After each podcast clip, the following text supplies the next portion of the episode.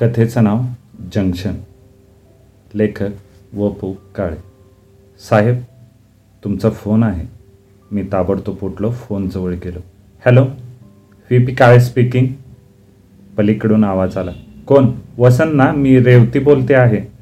ओळखला आवाज सांग ना नलगे. पलीकडून थोडासा हसण्याचा आवाज आणि पाठोपाठ वेळ आहे का आज? किती वाजता? येत असलात तर आत्ता. मी थोडासा विचारात पडलो. काहीसं अडखळत मी विचारलं. काही विशेष? तुला शक्य नसेल तर नाही म्हण. तू ये मी प्रयत्न करतो. मग अर्ध्या तासात तुझ्या ऑफिसच्या दाराशी येते. फोन खाली ठेवल्याचा पलीकडून आवाज आल्यावर मी फोन खाली ठेवला. आता धावफळ करायची होती. अर्ध्या तासाचा अवधी होता. एक अर्धा तास ड्राफ्ट पुरा केला. दुसरा मेहताच्या गळ्यात मारला. शेटेड डिस्कशन्स करायला येणार होता. त्याला सवड नसल्याचं कळवलं. स्पेशल चहाला वेळ लागेल म्हणून दिलेली ऑर्डर कॅन्सल केली. एवढं सगळं करून मी रेवतीच्या आधी दरवाज्यात जाऊन उभा राहिलो. काही विशेष? तुला मोहता मार्केट कुठं आहे ते माहीत आहे का? जवळ रेव जवळ येत रेवतीनं विचारलं. ओ येस कॉफर्ड मार्केटसमोर मोहता मार्केट का? पातळ घ्यायची आहेत. त्यासाठी एकदम मोहता मार्केट आठवलं. तुला पातळ पुरून दादरचे दुकानदार थकले काय? तसं नाही रे इथं पुष्कळ प्रकार पाहायला मिळतात आणि भाव पण कमी जास्त करता येतात. ऑल राईट बसनं जायचं का मला सांग? टॅक्सीनं जा नेणार आहेस. चक्क वन टू वन टू करत नेणार आहे. गप्पा तरी मारता येतील खूप. तीन पातळांची पसंती झाल्यावर चौथं पातळ रेवतीनं मला पसंत करायला सांगितलं. एका पाठोपाठ एक असा तिचा पातळ निवडण्याचा सपाटा पाहून मी चकित झालो. किमतीत घासाघीस नाही रंगात पोतायच्या बाबतीत कशा कशा चर्चा न करता तिनं तिचं पातळ खरेदी केलं. माझ्या आश्चर्यचकित चेहऱ्याकडे पो पाहायला तिला सवड नव्हती. पाच पातळांची किंमत दुकानदारानं एकशे दोन रुपये सांगितल्यावर ती शांतपणे म्हणाली मी फक्त पंच्याण्णव रुपये देणार आहे. माझी खरेदीची पद्धत तुला कशी काय वाटली? चकित करण्यासारखे आहे. तू चकित झालास? छे छे. दुकानदार चल. खोटं नाही त्यानं उगीच सात रुपये कमी केले वाटतं शंभर पातळ पाहिजे रंगाला नावे ठेवायचे पोत वाईट म्हणून कुरकुर करायची किंमत दहा दहा वेळा विचारायची आणि शेवटी काहीच घ्यायचं नाही. अशा बायका पाहण्याची त्याला सवय झालेली. हे सगळं टाळून तू त्याचा वेळ व डोकेदुखी वाचवलीस म्हणून त्यानं सात रुपये कमी केले? रेवती मनापासून हसली. बरं. तुला काय ड्रिंक्स वगैरे घ्यायचं हातातलं पातळाचं बोचकं वर धरीत मी विचारलं. टिप म्हणून का हमाली म्हणून? असं म्हणला असाल तर फोन करते बघ. मला वाटलं होतं की माझा वेळ मजेत गेल्याबद्दल एंटरटेनमेंट टॅक्स म्हणून तूच माझ्याकडून काहीतरी वसूल करशील. आज चेष्टा बस. खरं सांग काही हवंय का? आज नको. पुन्हा केव्हा तरी आजचे पैसे रिझर्व ठेव. तिला तो करार पटला. बसमध्ये बसल्यावर मी तिला विचारलं. ही एवढी पातळ कुणासाठी? मलाच. एवढी? हो. सबंध वर्षाची बेगमी आणि गेल्या वर्षाचा सूड?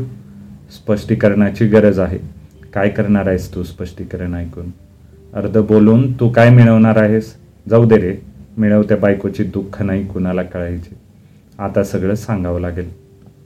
बायका मिळवायला लागल्या की नवरे लोक त्यांच्या कपड्यांची विचारपूससुद्धा करत नाही.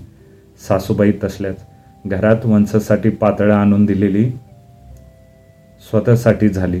एक दोघांना आहेर झाले मोठाले. त्यांनाही पातळ झाली. माझी चौकशीसुद्धा नाही. आम्हीच आमचे कपडे आणायचे. गेल्या सबंध वर्षात आपण होऊन कोणी चौकशी केली नाही. आता मीही कुणाची पर्वा करायची नाही असं ठरवलं आहे. तुझ्या रागात मी भर घालतो असं समजू नकोस. पण मला एक सांग तू नोकरी किती वर्ष करीत आहेस? हे आठवं वर्ष. मग? ह्या गोष्टीची जाणीव तुला आजच झाली. अन्यायाची जाणीव तुला कराय तुलना करायला मिळाली म्हणजे होते. गेले चार महिने वंशही नोकरी करीत आहेत. गेले चार महिने सतत कौतुक चाललं आहे. नोकरी करते बिचारी दमते. मी काय गेली आठ वर्ष रमी खेळायला जाते ऑफिसात? तिच्यासाठी तिनं न सांगता पातळ आणली. एवढी वागणे तफावत लेखी सुनेमध्ये. आता तू पंच्याण्णव रुपये कमी दिल्यावर काय होईल? घरात हायड्रोजन बॉम्ब पडेल. असं होय मी तिकडे हेतू पुरस्पर दुर्लक्ष करणार आहे. ह्या स्टेप्स घेण्याची माझी इच्छा नव्हती. ह्याच लोकांनी माझ्यावर तशी पाळी आणली. तुला ती गोष्ट भलतीच लागलेली दिसते. आणि लागणं स्वाभाविकच आहे म्हणा. ही एकच गोष्ट लागलेली नाही. रोज लागण्यासारख्या गोष्टी असंख्य आहेत. दुर्लक्ष मीच करते. गेल्या दोन महिन्यात मात्र ह्या गोष्टी जास्त जाणवायला लागल्या आहेत. आता मी बंड करणार आहे. एकत्र कुटुंब पद्धतीचे गोडवे गायचे एकीकडे आणि मग पिळवणूक करायची दुसरीकडे. स्वतःची मुलगी कामावरून परतली की तिला सक्तीनं अर्धा पाऊन तास विश्रांती घ्यायला लावतात आणि मला कपडे बदलायला तोंड धुवायला दहा मिनटं जरी उशीर झाला तरी त्यांच्या कपाळावर मग आठी पडते.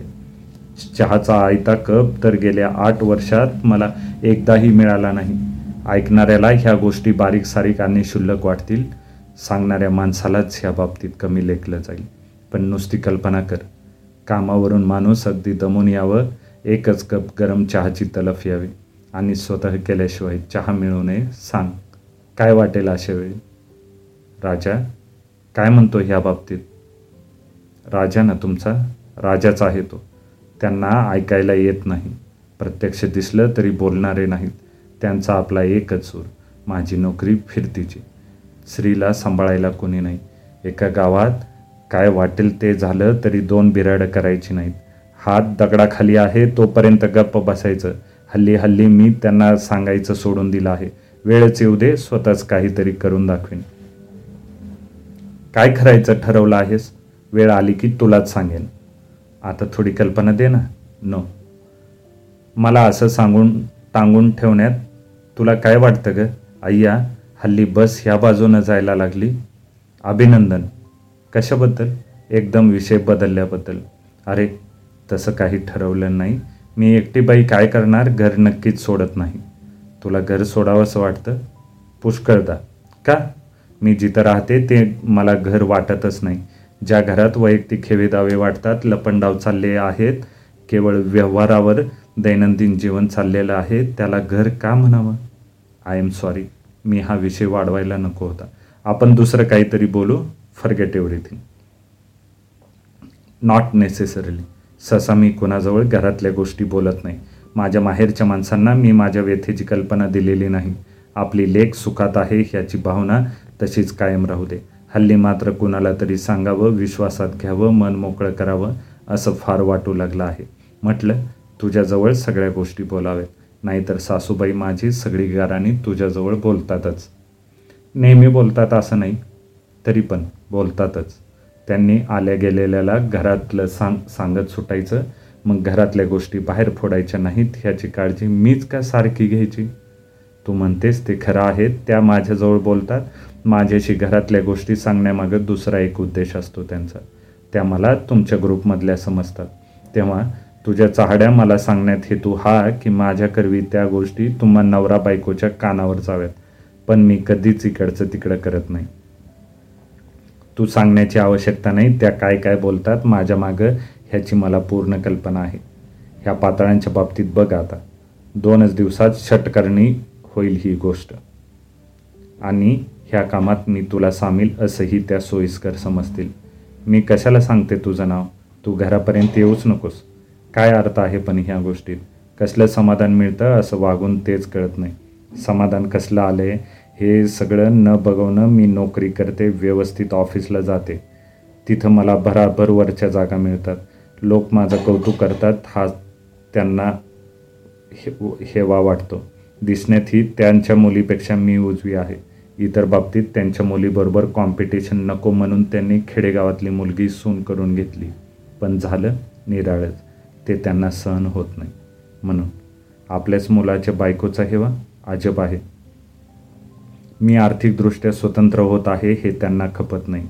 प्रथम त्यांनी माझ्या नोकरीला खूप विरोध करून पाहिला. पण हल्लीच्या काळात त्यांच्या तुटपुंजा पगारात काहीच भागणार नाही. अगदी पहिल्या रात्री आमचं ह्या विषयावर बोलणं झालं. मी काही दिवस नोकरी करावी असं त्यांनीच मला सांगितलं. मी पण नोकरी धरली. सासूबाईंना ते पसंत नव्हतं. आम्ही दोघांनी त्याला दाद दिली नाही. मग सासूबाईंनी घरात माझ्याशी अबोला धरला. तुला खोटं वाटेल सतत तीन महिने हा अबोला कायम होता. मग नोकरीला जाते वगैरेचं कौतुक दूरच. पगार मात्र सगळ्यात ताब्यात घेत होते. एकदा मी त्यांना म्हणालेही माझी नोकरी खपत नाही मी आणलेला पैसा चालतो का? तेवढं त्यांनी चोरून ऐकलं. काय म्हणतेस? खरं तेच सांगते. त्या सवयी आहेत त्यांना. हे तर काहीच नाही चोरून ऐकणं ही सामान्य बाब आहे. आम्हा नवरा बायकोंची पत्रंसुद्धा त्यांनी चोरून वाचली आहेत. काय सांगतेस तरी काय? अगदी खरं तेच सांगते. बाळणपणासाठी मी दवाखान्यात होते. माहेरच्या पत्त्यावर ह्यांनी पाठवलेली पत्रं आईनं मला आणून दिली. ती पत्र पळून नेऊन वाचली. क्लायमॅक्स म्हणजे त्या पत्रांची सार्वजनिक वाचनं झाली घरात. ह्या घटकेपर्यंत कुणाही जवळ मी हे बोलले नव्हते. ह्या गोष्टी मला असल्याचंही मी घरात दाखवलं नाही. आता ठरवलंय. वेळ आली की ह्या सगळ्या गोष्टी सांगायच्या. सगळ्यांची खरडपट्टी काढणार आहे तेव्हा. तुमच्या मित्रालाही वगळणार नाही मग. तो बिचारा काय करणार ह्या प्रकारांना? कारण त्याची बाजू घेऊ नकोस. केव्हा तरी त्यांनी घरातल्या लोकांना समज द्यायलाच हवी. मी काय हौसेसाठी काय नाही नोकरी करत? गरज आहे म्हणून करते. मला संसाराची टापटिपीनं घर सजवायची मनापासून आवड आहे. त्या आवडीला तर केव्हाच सुरुंग लागलाय. सकाळी मुलाला रडत घरी ठेवून रोज ऑफिसला जाताना मला जणू काय आमाप आनंदच होत असेल नाही? माझ्या ह्या तडकापडकी मनाची कुणालाही जाणीव नसावी. ह्यांनीच माझ्यावर नोकरी करण्याची पाळी आणली. मी अगदी लक्षाधीशाची बायको होईन अशा खुळचटासारख्या अपेक्षा मी बाळगल्या नव्हत्या. पण अगदी माझ्यावर नोकरी करण्याची पाळी येईल असंही वाटलं नव्हतं. हे हुशार आहेत. चांगले कल्पक आहेत विचारी आहेत. त्यांना चांगलं मार्गदर्शन कोणी केलं असतं तर नक्कीच खूप शिकले असते. पण त्यांच्या आयुष्याला वळणच लावलेलं नाही कोणी. मुद्दाम घरातल्या लोकांनी असं का केलं ते मला म्हणायचं नाही. संसाराचा वाढता व्याप त्या काळात कोण त्यांनाही पेलला नसेल. मी ना कबूल नाही करत पण आता त्यावेळेचा चुकलेला हिशोब मी सावरत आहे ना? कमीत कमी एवढ्या गोष्टीची जाणीव ठेवता येणं अशक्य नाही. संसार सांभाळायला जावा एवढ्यासाठीच ना मी नोकरी करते. त्याच्यावर काय इलाज आता? त्यांना सापडत नसेल तर मला शोधावं लागेल. मला नोकरीचा खूप कंटाळा आला आहे खरं म्हणजे पण कोणाला सांगायचं सर? खूप दिवसात रजा घेतली नाही चांगली दोन महिन्याची रजा घे. गावाला जा वातावरण बदलल्यावर शांत वाटेल. रजा नावच नको. दोन दिवसानंतर रविवार आला आहे. मला आज धडकी भरली आहे. का? गड्यांच्या सुट्ट्या आहेत आणि रोज सासूबाई घरातलं करतात तेव्हा रविवारी त्या सबंध दिवस विश्रांती घेणार. सुट्टी असली तरी मला कधी बाहेर पडता येत नाही. एक ना दोन किती सांगायचं किती ऐकायचं. जाना देव तुझं परळ आलं. तुला उतरावं लागेल. का येतोस दादरपर्यंत? नको. आज नको सम अदर टाईम अच्छा. Thanks for the company Raja केव्हा येणार? काही कल्पना नाही. पण चार आठ दिवसात नक्कीच येत नाही. अच्छा. सी यू अगेन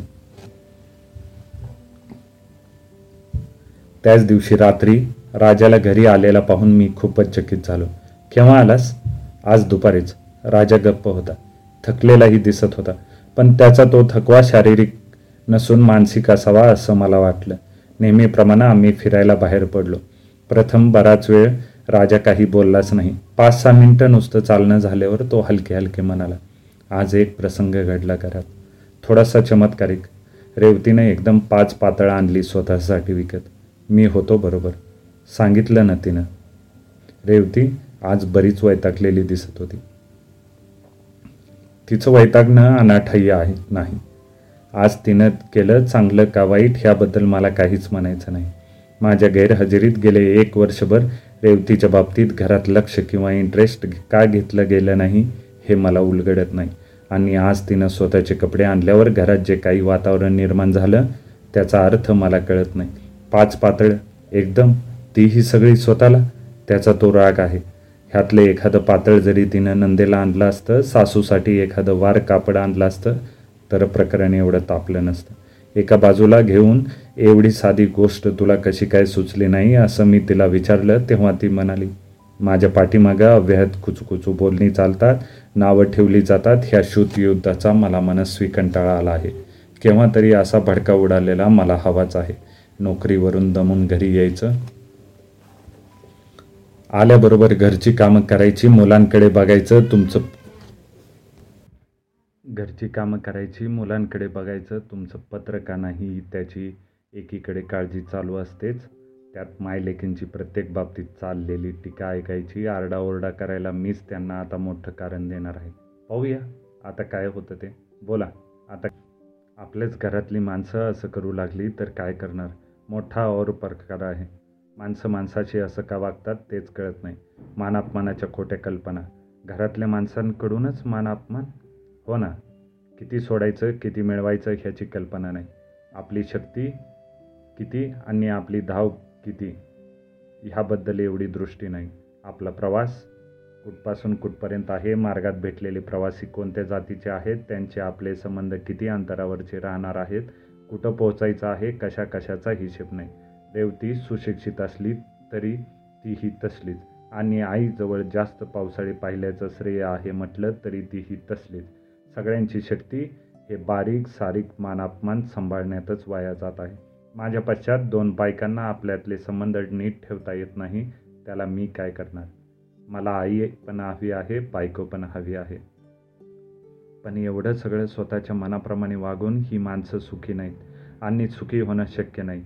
एक अगदी मा साधी घटना सांगतो. घटना साधी पण मनुष्य स्वभाव समजण्याच्या दृष्टीने खास. काही महिन्यापूर्वी आमचे श्वशूर आम्हाला भेटायला आले. दोन दिवस सुट्टी आहे तेव्हा रेवतीला पाठवून द्या म्हणाले. मी बरं म्हटलो. पुढे ते म्हणाले रीतसर घरी सांगायला येतोच. आजच येणार होतो पण आता ह्या वयात एवढी धावपळ होत नाही. मी पटकन म्हणालो. आला नाहीत तरी चालेल.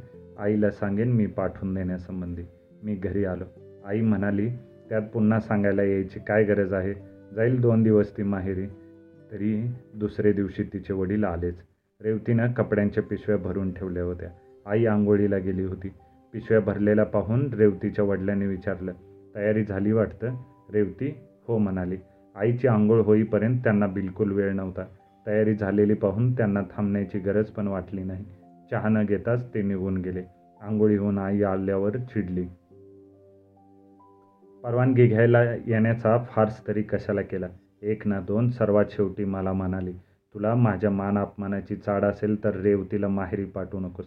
आता तिला माहेरी न पाठवून मी आमच्या मनाचा कोतेपणा तरी जाहीर करायला हवा होता का? अशी गंमत. ह्या स्वतःविषयीच्या मोठेपणाच्या कल्पना. कसं सुख असावं ह्या आशा माणसांना? राजा गप्प बसला. त्याला शीण आला.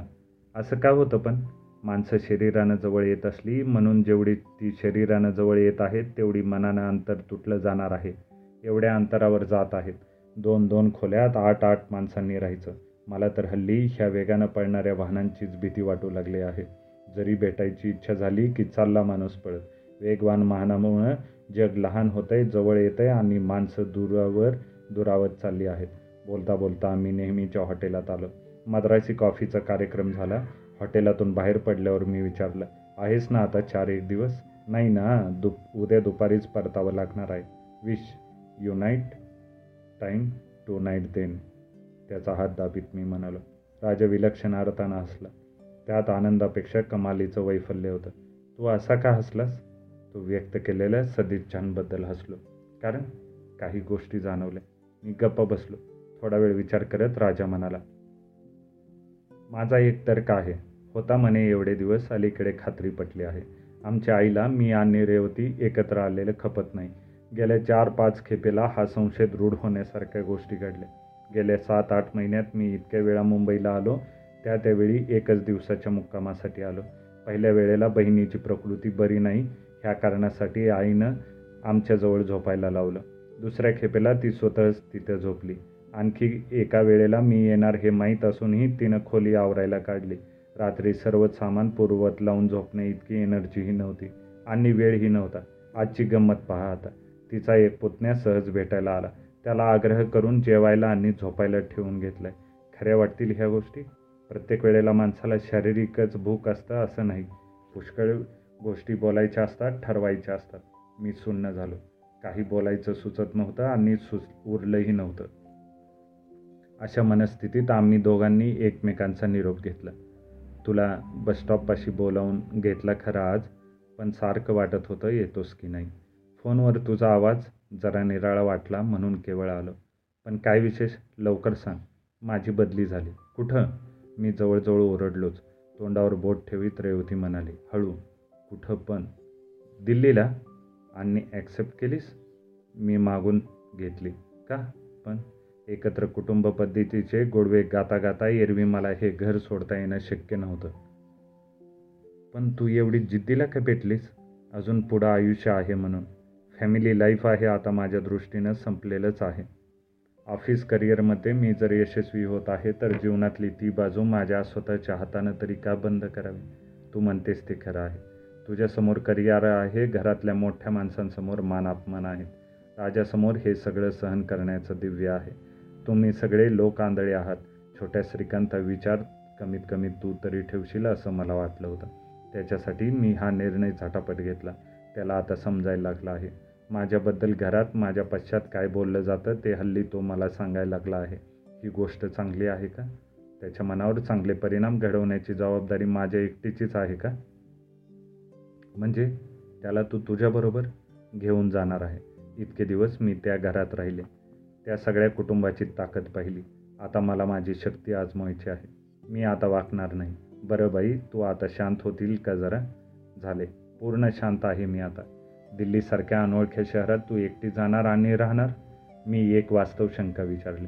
तेवढ्यात आ आत्मविश्वास पूर्णपणे ती म्हणाली कोकणातून इथं आले तेव्हा मुंबई दिल्लीसारखीच वाटणी असणार की नाही? सगळंच नवीन माणसं नवीन. आणि आता तर काय म्हणा? अजून घरातली माणसं मला नवीनच आहेत.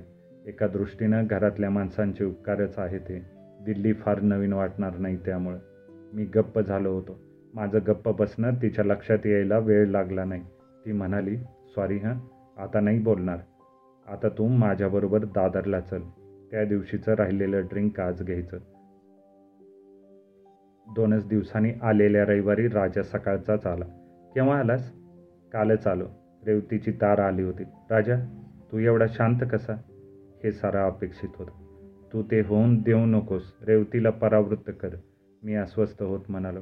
मी आत्ताच तिकीट रिझर्व करून आलो आहे राजा त्याला इलाज नाही. केव्हा तरी होणारच होतं. मला ह्यात नवीन नाही. घरातल्या बाईनं आपलं क्षेत्र बदलले की त्यापोटी दुसरं काय होणार? संसार कशासाठी करायचा? संसार म्हणजे काय? याच्या व्याख्या जिथं बदलायला लागल्या तिथे एकमेकांच्या नात्याबद्दलचा प्रश्न उद्भवतोच कुठं. जेवढ्या जिद्दीनं रेवती नोकरी करते तेवढी जिद्द तिनं घरात वापरली असती आणि मिळवला तर चांगुलपणा ह्याच लोकांकडून मिळवून दाखवून असं म्हटलं असतं तर तेवढीच कर्तबगार ठरली असती. हो पण प्रशस्तीपत्रक कुणाकडून मिळवायचं ह्या बाबतीत पण प्रत्येकाचं निराळं मत आहेच की.